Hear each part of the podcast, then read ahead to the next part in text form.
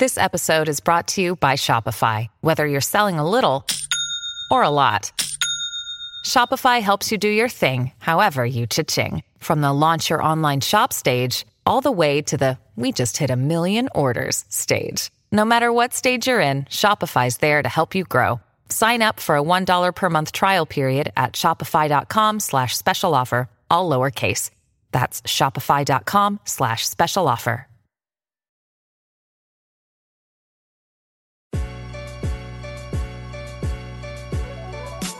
Peor Caso es producido en parte gracias a quienes nos apoyan en Patreon y esta semana le mandamos un saludo especial al nuevo archivista de tomos prohibidos, Luis Wences.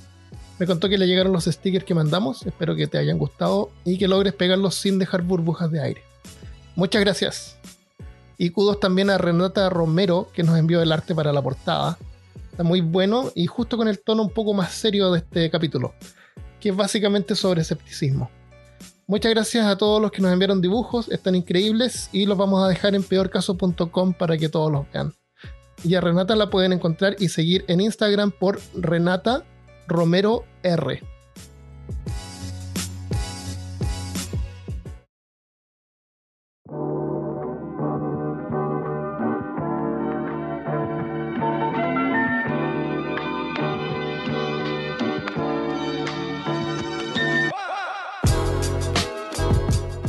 Bienvenido y bienvenida al episodio número 57 de Peor Caso.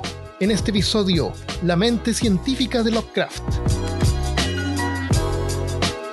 Hablándote desde los lugares más pseudociencia ficticios de Austin, Texas, soy Armando Loyola, tu anfitrión del único podcast que entretiene, educa y perturba al mismo tiempo. Junto a mí esta semana está Christopher Kovacevic y vamos a hablar de Lovecraft en un episodio medio informal. Vamos a hablar de Lovecraft esta semana. Vamos a hablar de Lovecraft específicamente. sí.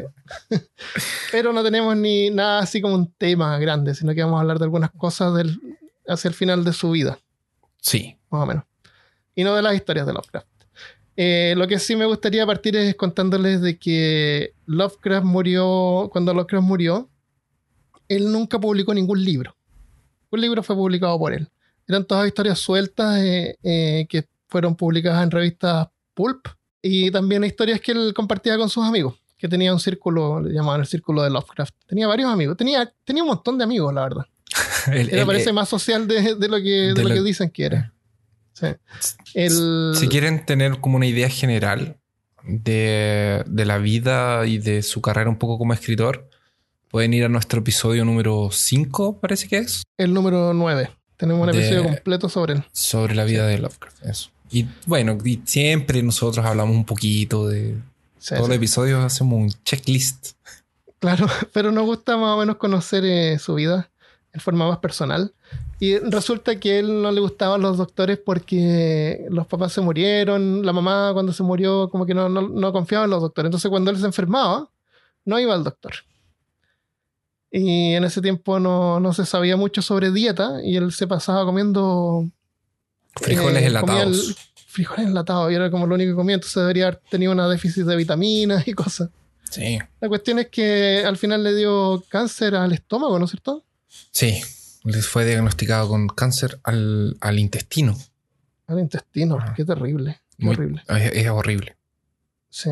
Y, mm, entonces él, mientras tanto, seguía escribiéndose con, con sus amigos y con gente que conocía y estimaba. Ant- Antigua, o sea, antiguamente, en, ese, en esos tiempos era muy común, así como ustedes nos escriben a nosotros en Facebook, que la gente le mandara cartas, cartas. a sus escritores. Eh, entonces, él, él intercambiaba mucha correspondencia con otros autores o incluso con algunos fans. Claro. Entonces, cuando él se murió, eh, uno de sus amigos que se llamaba August Derlet se encargó, junto a alguien más, que no, no recuerdo el nombre, se encargó de juntar toda o la mayor, canti- la mayor cantidad de correspondencia posible de él. Y, la, y todas las historias de todas las revistas y todo, todo lo que Lovecraft creó.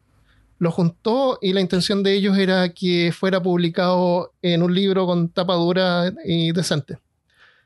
Y fueron a varios editores y los editores no, ninguno les, les aprobó la historia, no les gustó. Entonces decidieron ellos crear su propia casa editorial y le llamaron Arkham House. Arkham a lo mejor les suena por el manicomio de, Batman, pero en realidad aquí Arkham es una de las ciudades de la historia de Lovecraft y el nombre del manicomio de, Batman eh, en honor a las historias de Lovecraft. Es bueno que recordemos que él tenía una amistad muy eh, próxima, muy afiatada con eh, Robert E. Howard, que es el autor de los cuentos de Conan y de Cool. Christopher siempre saca su Conan. Sí, Conan, siempre. Y eh, lo que no, ¿por qué hago esto? Porque, porque él se suicidó. Se pegó un ah, tiro después de que la mamá murió en el hospital. Él salió, se sentó en, el auto y se pegó un tiro con un revólver que tenía. Y eso, la muerte de, Robert, causó un impacto muy grande en la vida de Howard. Y esto hizo que él debilitara un poco la salud. Además, por la depresión. Sí. Eh, entonces, en, cuando publicaron los libros, publicaron un montón de libros de él con sus historias. Están los libros con las historias principales. Son todos libros así bien decentes, con las páginas cosidas y todo. Y, y cada uno de esos libros de las historias principales sacaron, creo, hasta como nueve o diez ediciones. Eh, todavía existen, se pueden comprar en eBay, valen como uno así de edición 9, valen así como 40, 50 dólares. Y también hay seis, hay, perdón, cinco tomos de todas las cartas que lograron juntar de él. Son puras cartas, enviadas de Lovecraft. Enviadas por Lovecraft. Y el otro es, un otro libro que son misceláneos, que ahí ya hay como de todo, un poquito así como de las historias que le escribió cuando chico, eh, cartas sueltas, y ahí está la última carta que le escribió. Y esa es la que vamos a leer ahora. Sí, y recordemos que en esta etapa de su vida, que es el final, eh, de hecho esta carta es como el... esta carta es de febrero y él muere en marzo. Y eh, él estaba en unas condiciones eh, muy pobres. Estaban casi en la pobreza absoluta. él vivía con su tía, Annie, ellos eran de una familia que, venía como de una aristocracia media falsa. Sí. Y se acostumbraron a eso, y, pero en realidad ellos eran muy, muy pobres. De hecho, su tía Annie iba a morir en la pobreza absoluta. Por eso que también no. Porque toda la fama y todos los. Eh, sus libros y todas sus cosas salieron después. Fue después que él saltó a la. Él, no se hizo millonario en ningún caso con, lo que, con las historias que vendían. Eh, aunque por la llamada de Toulouse, eh, le pagaron eh, como, como lo que hoy en día serían así como 1.500 dólares. ¿Y por las montañas de la locura creo que habían sido 200 dólares de ese tiempo? De ese tiempo, quizás cuánto. Han sido como unos 1.500, 2.000 dólares. Eh, una cosa así. por buena historia que mandaba, claro. Pero eso, eh, o sea, si, si, tenemos en cuenta toda su vida, eh, ¿qué edad murió? Él murió a los 47 años. 47 años, o sea, una vida productiva de unos 40 años, de unos 30, 30, 35 años que pudo haber trabajado o producido. Y no logró ah, hacer mucho. Así que bueno, eh, fue triste, fue lamentable y eso pasa con la mayoría de los genios y los escritores famosos que no que su fama les llega después de que se fueron. Están adelantados en su tiempo y son incomprendidos. ¿Leo la carta? Comienzo. Esta carta es de Howard Philip Lovecraft a Niels H. Fromm. No sabemos quién es Neil H. Fromm, pero por lo que dice la carta parece que nos vamos a hacer una idea más o menos de, de qué tipo de persona era. La carta fue enviada el 8 de febrero de 1937 y Lovecraft murió el 15 de marzo de 1937, o sea, un poquito más de un mes después. Ah, la, lo otro que vamos a aclarar es que vamos a ir parando de repente para poder explicar cosas y el lenguaje que usa es un lenguaje particular de él y también un lenguaje que se usaba en esa época, entonces es como medio, medio, medio raro de repente. Es casi 100 años atrás, entonces... Ah, y esta traducción eh, la hizo Armando, por si acaso. Sí, pero, pero trate de hacerlo lo más fiel al, al lenguaje original posible, no cambie nada como para tratar de modernizarlo o normalizarlo. No, lo digo porque, porque no está en español. Creo que la. ah, sí, no existe hasta ahora, porque la vamos a publicar ahí también en la página para que la, lean. en inglés y en español. Sí. Eh, la Michelle, mi señora, se encargó de transcribirla del libro y yo la traduje. Sí. Ya.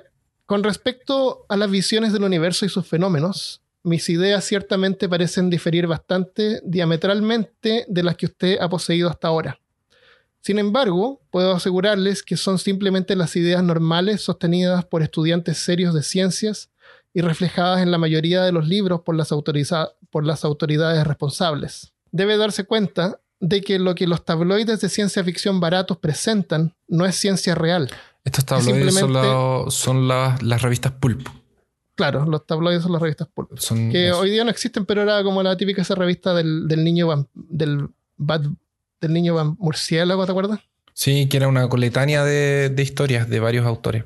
De hecho, eh, estuvieron presentes harto tiempo y nosotros las mencionamos también en nuestro capítulo de, de reptilianos. Sí. Eh, es simplemente un romance y un sueño diurno basado en teorías científicas escuálidas. Estas últimas a menudo muy retorcidas y estiradas. No encontrará información real sobre la vida y el universo en el círculo de entusiastas fanáticos adolescentes que han crecido en torno a estas revistas. Estos niños son todos soñadores quienes se olvidarán de la ciencia cuando crezcan. En lugar para obtener datos reales sobre el hombre y el mundo y el universo, están los libros serios escritos por los minuciosos investigadores y estudiosos científicos de hoy en día, hombres que no intentan escribir un romance o inventar ideas fantásticas, o mantener vivos los mitos muertos del pasado, pero quienes solo están interesados en establecer, por lo que saben, la evidencia tal como es. Prácticamente todos los estudiantes serios, biólogos, físicos, químicos, astrónomos, están de acuerdo en su estimación de la vida como un fenómeno muy menor. Es por supuesto la forma más altamente organizada de materia y energía que conocemos, pero es probable que ocurra muy raramente en el cosmos, ya que requiere condiciones especiales que involucran lo que debemos considerar como un accidente para producir el tipo de sistema planetario adaptado a su aparición y crecimiento. Y tenemos cierto conocimiento de que su desarrollo en formas complejas como el hombre y otros mamíferos dependen totalmente de una compleja cadena de accidentes que se extienden a lo largo de cientos de miles de años y son tan peculiares para un solo planeta en cuestión que nada similar podría ocurrir en ningún otro lugar. Aquí están hablando de la vida en otros planetas y de generar vida en otros, en otros ambientes fuera, fuera de la Tierra. Y yo quiero destacar una cosa que en, cada vez que él va a hablar sobre la existencia del ser humano o cómo la vida del ser humano fue creado, va a llamarlo de accidente. De hecho, no es la primera vez ni... O sea, es la primera vez que se va a referir como un accidente, pero a lo largo de la carta por lo menos hay unas dos veces más. Sí, Se va a referir a esto como, como accidente. Por accidente no se está refiriendo a que haya sido algo lamentable, como cuando uno habla de un accidente de auto, por ejemplo se refiere a que la vida emerge por las condiciones que se han ido dando eventualmente como se dieron, en contraposición a que haya aparecido por la mano de algún creador o con algún objetivo específico. Entonces, aparentemente lo que él está tratando de hacer, o sea, la carta parece media seca, pero yo la, yo la entiendo como que lo está tratando de orientar. Sí, le está dando como un, como, un consejo. una cachetada. Claro, una y tratando de como un remesón. Eh, yo creo que lo que quiere decir aquí es que en las típicas historias del espacio que vienen los extraterrestres y los extraterrestres son humanoides, son como iguales que nosotros pero más grandes, eh, o hablan, qué sé yo, es como eso, que es, es, ilógico pensar de que seres de otro planeta van a ser como nosotros, o siquiera respirar oxígeno. O como la vida aquí en general. O como la vida en general, ni siquiera el ADN podría existir en otras partes. Sí. Y ella Clara dice, eso no quiere decir que alguna forma de vida altamente compleja no pueda crecer en algún otro planeta, en alguna otra galaxia, pero simplemente es imposible decir que una forma de vida alienígena se parezca en algo a nuestras formas superiores terrestres. Por superiores se refiere a los mamíferos y a los humanos. No que seamos los más superiores en todo el universo. Claro, pero sí somos una, una forma de vida superior. Superior. Superior. Cada característica de la vida humana y la apariencia y el pensamiento que conocemos están determinados únicamente por las condiciones ambientales aleatorias propias de este planeta. Los biólogos pueden rastrear el origen de cualquier fase de la vida y ver cómo surgió de los accidentes de la existencia terrestre. No hay ninguna garantía por leer cualquier cosa así como un propósito en el universo. De hecho, toda la actitud psicológica implícita en la palabra propósito está simplemente perpetuando el proceso crudo de creación de mitos del hombre primitivo, llamado animismo, de imaginar que objetos abstractos e inarticulados tienen los mismos pensamientos y sentimientos que el hombre. El animismo es esto de, Sí, es súper heavy. Eso, eso es como, por ejemplo, yo hablo con alguien y me dice, no, si mi auto se echó a perder porque lo traté mal. Pensar de que, de que las cosas tienen como vida o sentimientos. Eh, darle como personalidad a los objetos, a tu casa. El, animismo es darle eso, darle como alma, darle vida, darle animus a, una, a un objeto que no lo tiene. Creer así que si tú tratas mal tu auto, tu bicicleta, a lo mejor te va a fallar, como que se va a vengar, no sé. Cualquier cosa de ese tipo es animismo. Mira, yo no, voy a, yo no quiero, yo no quiero contradecirte, pero hay un documental que hicieron en los años 90 sobre un auto que mataba gente. Y yo lo vi. Ah, y era bien real. ¿Qué real? ¿Ese documental te refieres? el documental del, del, documentarista Stephen Hawking. No, Stephen Hawking. Eh, Stephen King. ese mismo. Claro. Stephen King y Stephen Hawking son, son científicos. Sí, no, son todos científicos. Anthony Hopkins también, es todo igual. Exacto. Es todo lo mismo. ok, continúa. El alma es una cosa puramente mítica. La conciencia del hombre es una realidad material, un proceso electroquímico definido en un organismo biológico, y el concepto de alma es solo una forma primitiva y supersticiosa de considerar esta conciencia con sus pensamientos y sentimientos. La noción de cualquier cosa inmortal sobre el hombre o cualquier organismo biológico es la noción de cualidades que no dependen de las células del cuerpo material. Es, a la luz del conocimiento actual, totalmente insostenible. O sea, ahí echa al, tarro la, cualquier concepto de alma o cosa inmortal o algo que pueda perpetuarse después de que tú mueres. Ahora, hoy en día sabemos que estamos hechos de polvo de estrellas. Lo que es, o sea, si tú lo ves desde el punto de vista de una persona que está muriendo, es súper desalentador. Bueno, el que, a él que le. A la persona que él le escribe no estaba muriendo, él estaba muriendo y él, sabía que iba a morir, pero a él no le importa eso de que el alma existe o no. Pero no hay necesidad de deprimirse por la insignificancia del hombre. ¿Quién realmente quiere ser cósmicamente importante de todos modos? Christopher, ¿quieres tú ser cósmicamente importante? No. ¿De qué nos serviría si lo fuéramos? Hay muchas cosas para mantenernos cómodamente ocupados durante el breve periodo de nuestra existencia individual cuando el fenómeno momentáneo llamado vida desaparezca de nuestro planeta, nunca sabremos la diferencia. En lugar de preocuparnos por ser insignificantes, depende de nosotros disfrutar de las facultades que tenemos, ejercitando nuestra curiosidad intelectual en el estudio y nuestro sentido estético en la imaginación y la creación artística.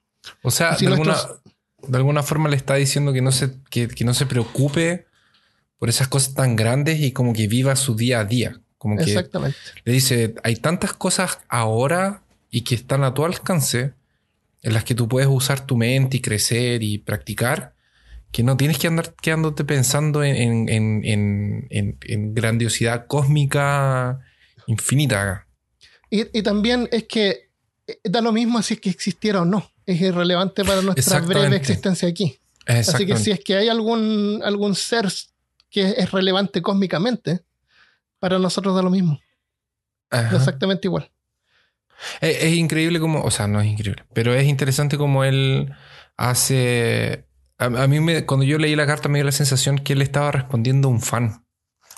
alguien que leía sus historias. Porque él está haciendo ah, referencia a cosas... como, como si fueran real eh, o o como, con, un aire de misticismo. Sí. Mi, mi, madre me acuerdo que estaba convencida de que yo creía en esta historia. No le gustaba a ella que yo leyera Lovecraft, porque creía que ella creía que yo me creía todas estas cosas. Mm. Que por leer eso yo creía en eso. Y no es así. No, no es así. Tú puedes, ser, tú puedes tener una mente 100% científica y disfrutar de la fantasía y escribir cosas fantásticas y, y disfrutar una buena película de terror o de fantasía. Da lo mismo eso no significa que alguien, alguien con mente científica no, no significa que, que no, va a disfrutar de una película de, ciencia ficción. No, pero y te das cuenta que la carta también está construida, eh, tiene una narrativa bien interesante porque empezó argumentando sobre el, sobre ciencia y sobre por qué la ciencia en, estas revistas era descartable y no era la ciencia real.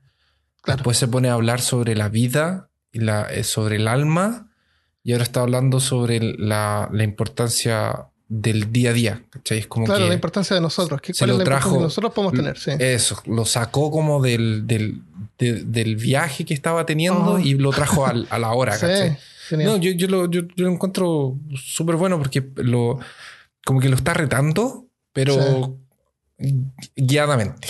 No sé cómo. Responsablemente. Responsablemente. E, esa, esa, es la otra cosa. También tú no puedes. Eh, estos típicos ateos que se encargan, que no son ateos, son como más anti-religión, que lo único que se encargan es echarle basura a la religión y tratar de que demostrar o que Dios no existe, qué sé yo. Pero no te dan nada a cambio. O sea, si hay alguien que, que necesita creer en eso para ah, poder eh, moverse en su día a día, y te quitan eso. Eh, yo siempre pienso que es como lo que creen, las cosas que las personas creen les sirve para navegar en el mundo y es como una mesa con patas y las patas son así como las cosas que la gente cree. Y si tú quieres educar a alguien, lo que tienes que hacer es no romperle la pata, quitarle la pata, sino que reemplazarla de a poco. Porque si no dejas a una persona coja y una persona que está quedándose coja se va a poner a la defensiva y te va a dejar de escuchar. Es que, eh, eh, es que eh, ahí tú lo estás colocando no como una argumentación, es, tratar de convencer por convencer.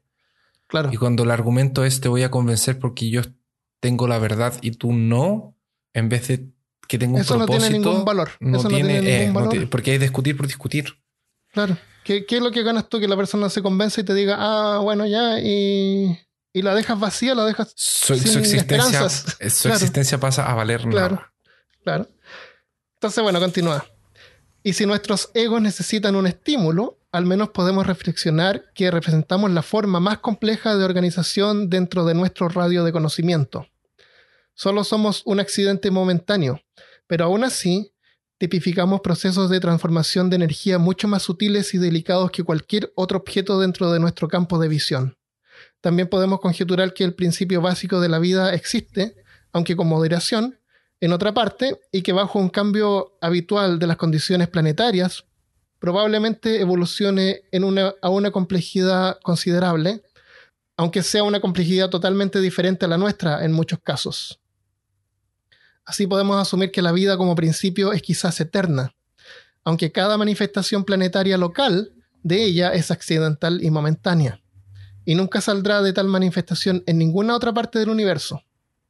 Dos o más corrientes de vida planetarias nunca pueden conocerse entre sí, a menos que ocurra en cuerpos vecinos del mismo sistema solar. La única vida fuera de nuestra Tierra que conocemos es la vegetación primitiva que probablemente existe en Marte. ¿Tenemos que aclarar aquí una cosa? Durante la década de 1920, el astrónomo francés Bernard Liot usó un polarímetro para estudiar las propiedades de la superficie de la Luna y de los planetas. En 1929 notó que la luz polarizada emitida desde la superficie marciana era muy similar a la irradiada por la Luna, aunque especuló que sus observaciones podían explicarse por la existencia de hielo y posiblemente vegetación. Ahí está. Y en ese tiempo lo daban así como por hecho. Había gente que creía que habían seres de Marte como nosotros, así hombres de Marte. Sí. Y habían civilizaciones y ciudades y la gente vivía tranquila pensando que, así era. Y hoy en día, si es que vemos que había materia unicelular en Marte, nos volveríamos locos. Sí. Y no, no han encontrado nada hasta el día de hoy. Nada. Entonces, en ese tiempo, en ese año, Lovecraft pensaba, era algo común, era la comunidad científica pensaba que era probable que hubiera vegetación primitiva nada muy, nada muy, ¿cómo se dice? Fancy. Elaborado. Claro. evolucionado. claro, claro. Y es, muy, y es muy probable, dice, salvo las formas de vida primitiva en los meteoritos, también se creían que habían bacterias o cosas de meteoritos. que no. Sí. Si alguna vez se encuentran tales cosas, sabremos alguna vez de alguna más puede obtener una excelente idea de la vida, su desarrollo, lugar, naturaleza y atributos psicológicos en el gran volumen de La ciencia de la vida de H.G. Wells. Ah, ahí lo manda a estudiar. Claro, aquí, empieza a mandarlo a estudiar. Aquí empieza a mandarlo a estudiar y le dice que leer. H.G. Wells es un autor de ciencia ficción también famoso por el, por, la, por el libro de la máquina del tiempo, por ejemplo, pero también es una mente eh, científica. Yo con esto, yo pongo Lovecraft junto con H.G. Wells y, y Julio Verne. Wells, como todos los nombres de ciencia, ah, porque Julio Verne, ¿tú sabes, tú sabes quién es Julio Verne, el del viaje al centro de la Tierra. El 20.000 eh, de submarino. Claro, y hay un montón de tecnologías que, aparecían en sus libros que, después existieron, existieron de verdad. Y la gente dice como que ah, él era un visionario, un, futurista. Y, resulta que, que no era por eso, era porque él tenía un círculo también de amigos donde investigaban, les gustaba la ciencia ficción, entonces estipulaban así cosas que podían existir en el futuro de acuerdo a, cosas así como de la, de la, última de la última tecnología que existía en ese momento. O sea, era realmente ciencia ficción. Y, por eso es que varias cosas se cumplieron, pero no era como que él inventó las cosas de la nada, de su imaginación. Eh, recibía, él, cuando escribía un libro, eh, lo, investigaba con un montón de gente. Era súper bien investigada toda la información científica que él usaba en los libros, para que, para que fuera lo más creíble y, basado en un concepto lógico. Entonces es como que hoy en día tú vas a escribir algo, pero cada cosa científica tú la, la, envías a Reddit para que la gente te comente y te instruya y tú lo ajustas para que salga algo así como la película Interstellar, que es la, la película de nuestro tiempo de ciencia ficción más, más, más realmente de ciencia ficción. Ah, sí. E, excepto, la, excepto el final. Cuando viajan al pasado. Estaba, estaba, estaba todo a mí me gusta pensar de que la película termina cuando él es absorbido por el hoyo negro y de ahí muere. Y lo que pasa después es solamente un, un, reflejo en su memoria en los momentos que estaba muriendo. Puede ser. De hecho, una de las teorías del final. Ok. Wells, como todos los hombres de ciencia sobrios, no se hace ilusiones sobre la importancia del hombre en el universo, pero cree que puede hacer mucho del hombre tal como es en este planeta. Somos temporales, pero ¿qué con eso? Vivamos mientras vivamos y probablemente hay cientos de millones de años por delante para alguna forma de vida. Quizá nosotros mismos, tal vez los descendientes de alguna otra forma de vida terrestre que nos superará en este planeta en cuanto a la adivinación. Y aquí pasa a lo que sería pseudociencia. Ah, bueno, y, terminando ese párrafo, él se refiere a que nosotros no vamos a ser la, última tipo de vida que va a dominar el, en el planeta, como fueron los dinosaurios, por ejemplo, que se extinguieron. Después vinieron los grandes mamíferos que se extinguieron. Después viene el ser humano que se va a extinguir. Y después va a aparecer otra forma de vida que va a evolucionar y se va a extinguir también y a lo mejor un par más hasta que la Tierra ya va a estar tan cerca del Sol y tan caliente que ya no va a poder eh, eh, generar vida.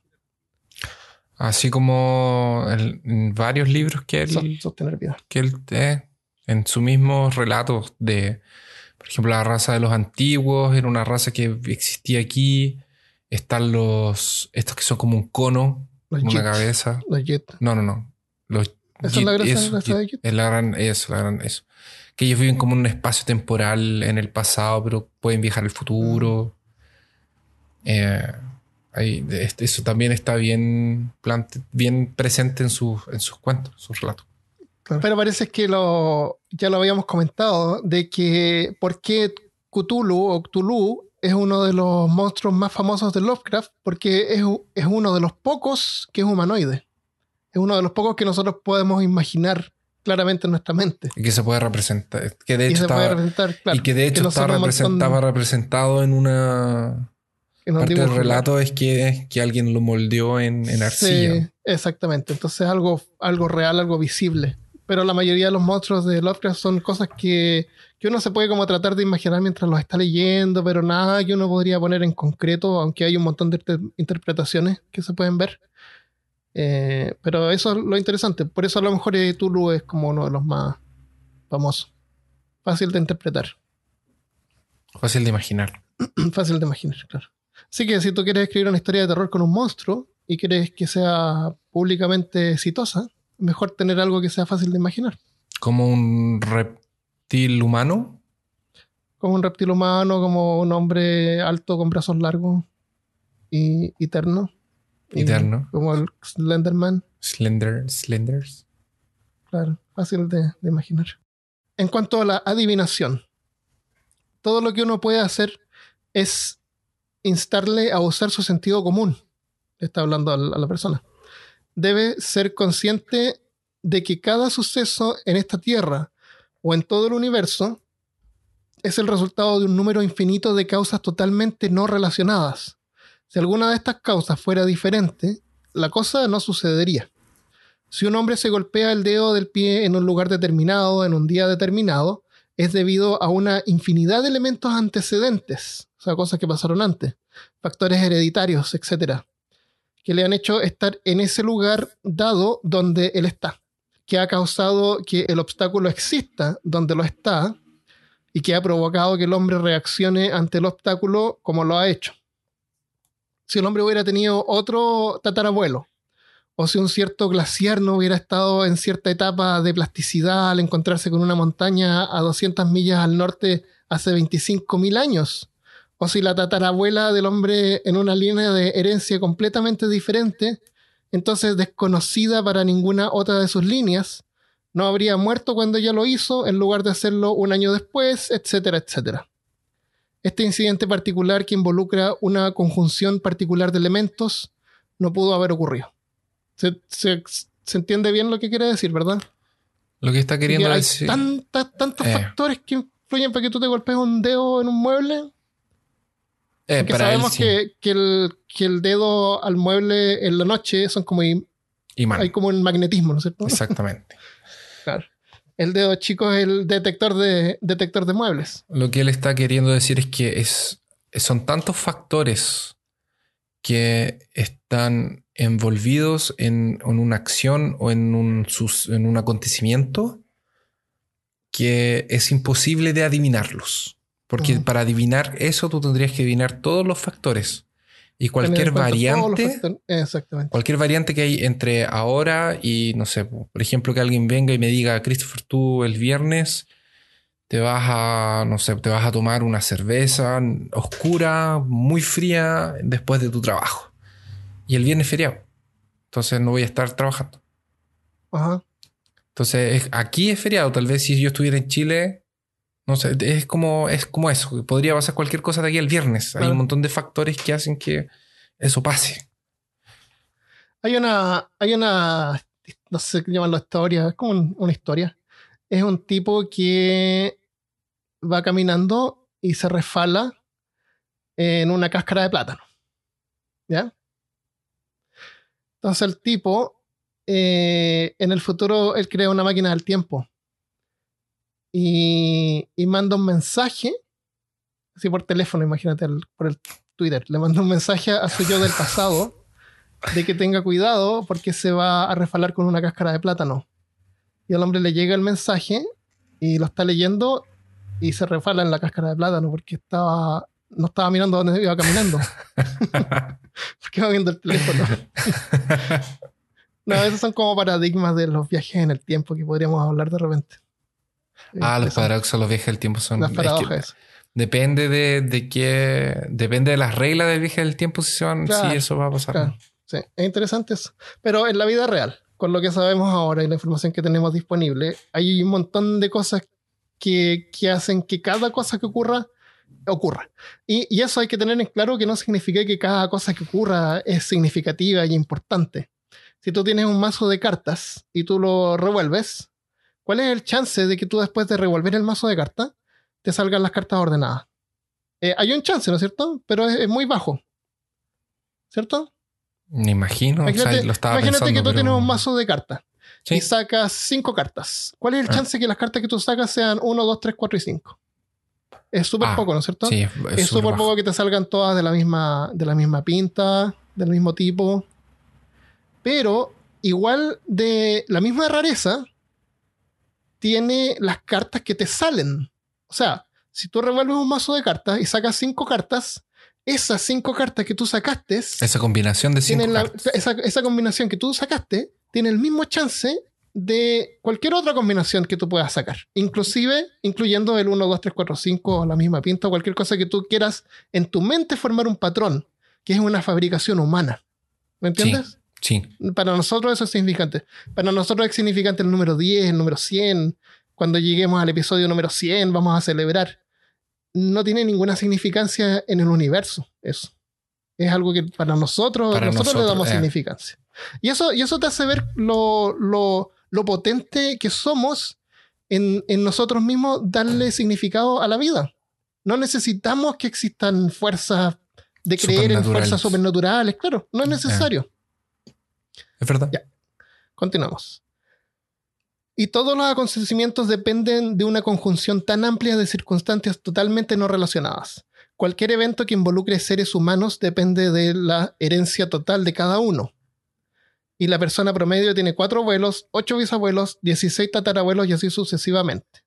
Hace 200 años los antepasados de cualquier persona estaban tan dispersos que es probable que solo una minoría haya conocido la existencia de los demás. E incluso entonces, algunos que se conocían nunca hubieran sabido que sus descendientes se unirían en matrimonio.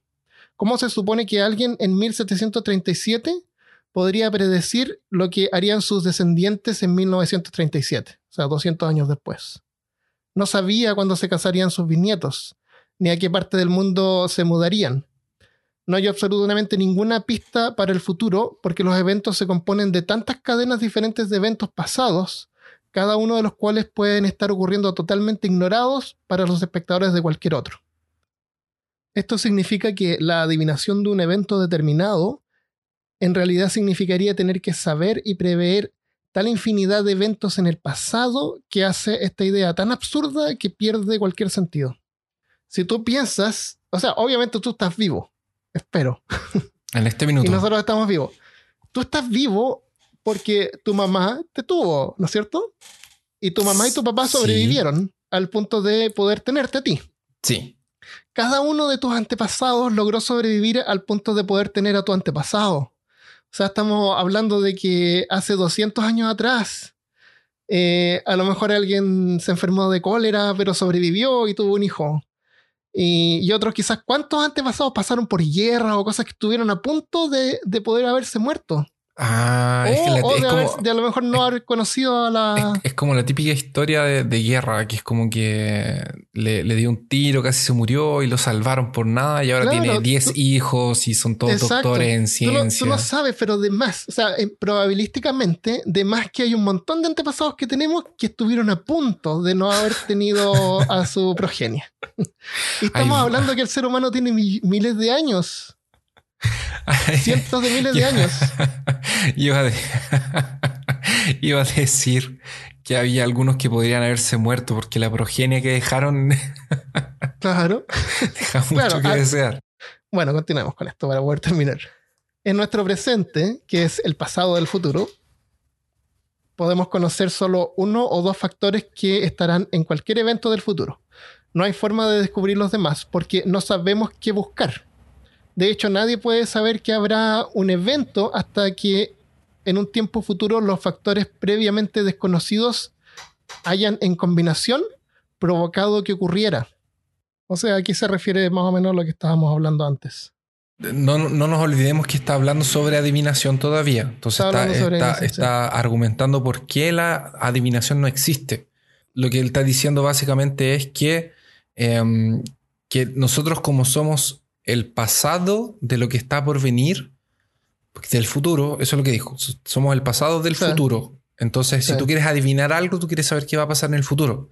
Pero tú eres testigo solamente de algunos de los acontecimientos que van a afectar para ese futuro. Entonces, en ese periodo de tiempo hay tantas posibilidades que no las puedes adivinar. Claro.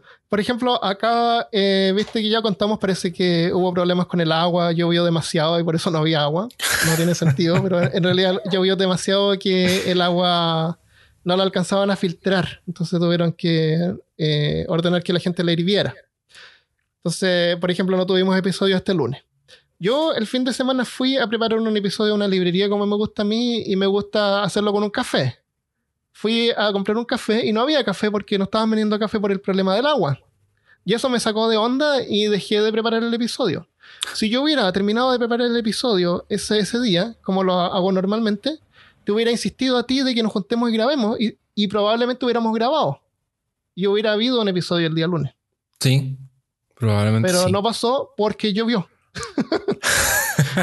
no, no. ¿Cómo- el problema no fue que llovió. El problema es que llovió demasiado. Subimos demasiado, claro. Entonces, como en el pasado alguien podría haber previsto que por eso no hubo podcast el lunes? Eh. Si no sabes qué, qué mirar, qué, qué notar. Es verdad. Bueno, no tiene, sen- no tiene sentido invocar ideas de una posible. O, o tal vez no, quién sabe. A lo mejor no hubiera alcanzado, hubiera pasado otra cosa, o tú no hubieras tenido tiempo en ningún momento para poder grabar, así no, no se sabe. ¿Quién sabe? Nadie ¿Quién sabe. sabe? No tiene sentido invocar ideas de una posible recurrencia cósmica como justificación para la adivinación. Se refiere a los signos zodiacales y todo eso. En primer lugar, porque todas esas ideas son en extremo improbables. Y en segundo, porque si tal ciclo de recurrencia ocurriera en un universo, las sucesivas fases de reaparición estarían tan infinitamente separadas que ningún recuento podría mantenerse de una a otra. Piensa que nuestro sistema solar gira alrededor de la Vía Láctea, que es el nombre de esta galaxia donde estamos. El Sol se demora 230 millones de años en darle una vuelta.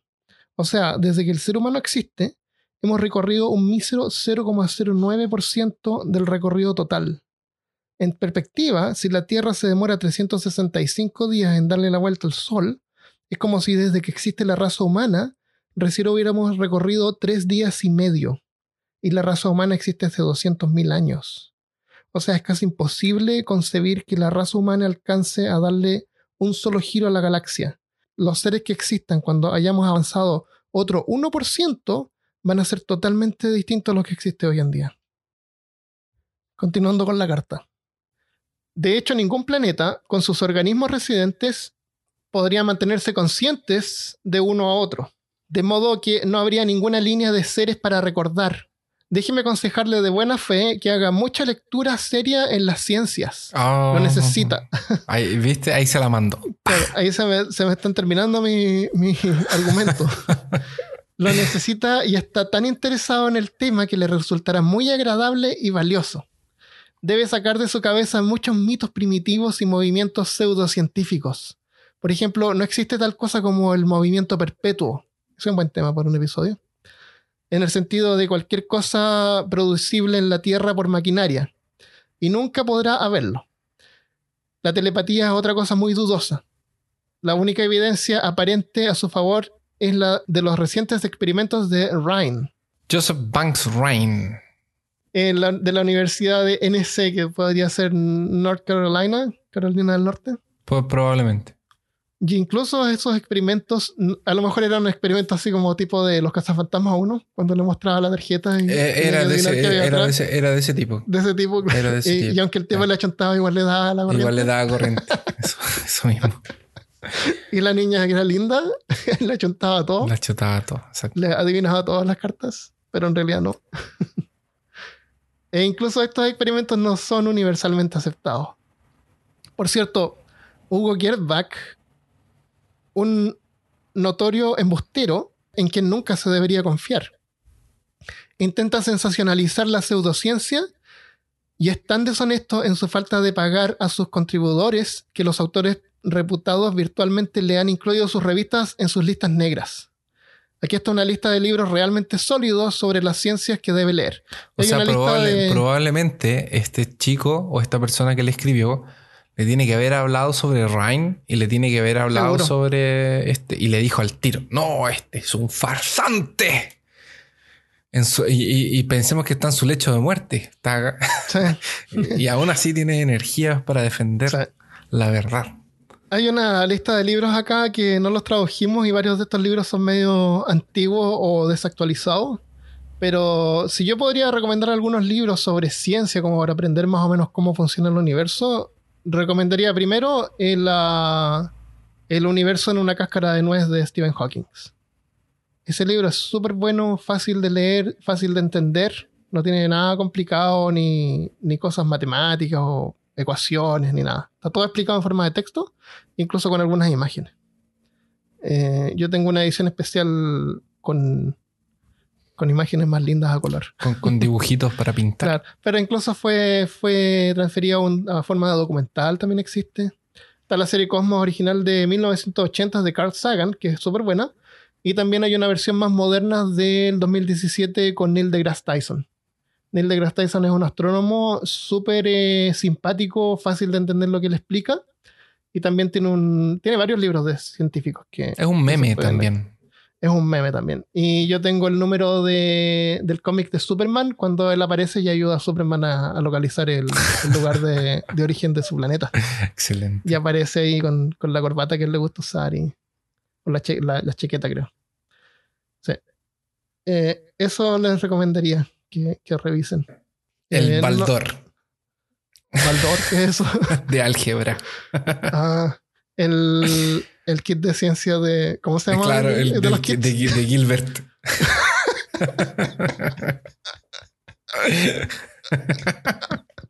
el manual de instrucciones del kit de ciencias de Gilbert. También es bien científico, era bien científico, ¿no? muy, muy, muy científico. También interesante tener las cuatro, los cuatro volúmenes y el resumen de la ciencia del profesor J. Arthur Thompson y varios volúmenes de Sir Arthur Cates, Sir Elliot Smith, Marceline Bowley y W. K. Gregory. Es posible que no pueda obtener todo esto, pero incluso algunos de ellos serían suficientes para abrir los ojos. Ah, otro libro que, pero no está en español, lo tradujeron hasta en chino y no en español, que es el libro de mi podcast favorito de Skeptic The Skeptic Guide to the Universe, que el host es un eh, neurocirujano y lo hace con dos hermanos, eh, un tipo y una niña también que difunde, difunde ciencia y, suele aparecer en la televisión en shows así como Discovery Channel. excelente. Y ellos escribieron un libro que es súper bueno también. Se llama The Skeptic Guide to the Universe. Eh, estos son los productos sólidos de los estudiosos reales y ayudarían a contrarrestar los irresponsables ilusos que se agrupan en torno a las revistas de pseudociencia ficción. Pseudociencia ficción, qué, qué, qué, qué, despectivo. término, qué término más, más bacán, porque qué término más genial, porque pseudociencia ficción no es ciencia ficción, no, está basada en eh. ciencia, es pseudociencia ficción. Y, parece que él está un poco... Eh, parece que él está un poco eh, como desilusionado de los otros autores y los debe estar encontrando así como muy, muy chantas. Es verdad. Eh, pero no piense que no estoy interesado en especulaciones fantásticas sobre el universo y la vida. Incluso si no las creo, de hecho son aún más interesantes, como los sueños sombríos sobre los que escribo en mis historias extrañas, porque no creo en ellos. Esa fue la última carta de Lovecraft. Y, no le colocó un cordialmente, saludos, besitos. No, porque mm, en, la, en la original se ve como una línea del lápiz, así como que ahí murió. no. claro. Le puso un besito, un no me escriba más, postdata, XD, una joda, ¿no? No, ahí termina la carta. Ah. Pero aparentemente, bueno, primero, a mí me impactó porque yo tengo una mente científica de este tipo y, y Locke es uno de mis autores favoritos. Y no tenía idea de que él tenía una mente tan científica como, como la que demuestra tener en esta carta. Sus historias extrañas y todo eso son de ciencia ficción, están basadas en algo científico. Y eso para mí las enriquece aún más. Eso es todo lo que te tengo que decir sobre eso. A mí me gusta eh, que veamos otros aspectos del autor para desmitificarlo un poco. Sí. Como para traer la parte humana. Sí, a la gente le, encanta eso de que oh, él, era un, loco y escribía claro, su locura en la oscuridad, medio, medio vampiro, claro, racista. Escribía en una cripta, o ese era Poe. más que era. Pero no, era una persona normal y bien cuerda. Y, supongo que gracias a eso logró escribir estas historias que, escribió. Sí, de hecho son súper científicas las descripciones y todo. Siempre, Él siempre fue un hombre muy... muy... Sí. Así que vamos a dejar esta carta en, la página peorcaso.com para que la descarguen y lean. Eh, y la versión en inglés también. Y también voy a dejar una lista de todos los libros de Arkham House que son más o menos lo más original que uno puede llegar a encontrar sobre Lovecraft. ¿Qué tal en inglés? Pero en español, eh, hay, yo sé que hay traducciones en España y en Latinoamérica que son diferentes. Y a lo mejor en el futuro podemos investigar más sobre eso para ver cuáles son los libros más originales que uno podría encontrar. Así que por ahora lo dejamos hasta acá. Espero que te haya gustado este mini episodio que nos, nos quedó muy mini. Eh, y mantén tu mente científica. Nos vemos el próximo lunes. Seguramente. Nos vemos el lunes, muy probable. Adiós. Ah, eh, como es un episodio especial y cortito porque nos sentimos mal, los saludos quedan para el lunes. Eso. Sí, pero, pero los leemos y, estamos bien, estamos tratando de estar más activos. En sí, no se, olviden, no se olviden de comentar en Facebook, en Instagram y MySpace, Twitter. Y MySpace, Y, en LinkedIn, Geocities. LinkedIn. y en. Dejen comentarios. Ya. Un abrazo. ICQ. Ya. Adiós.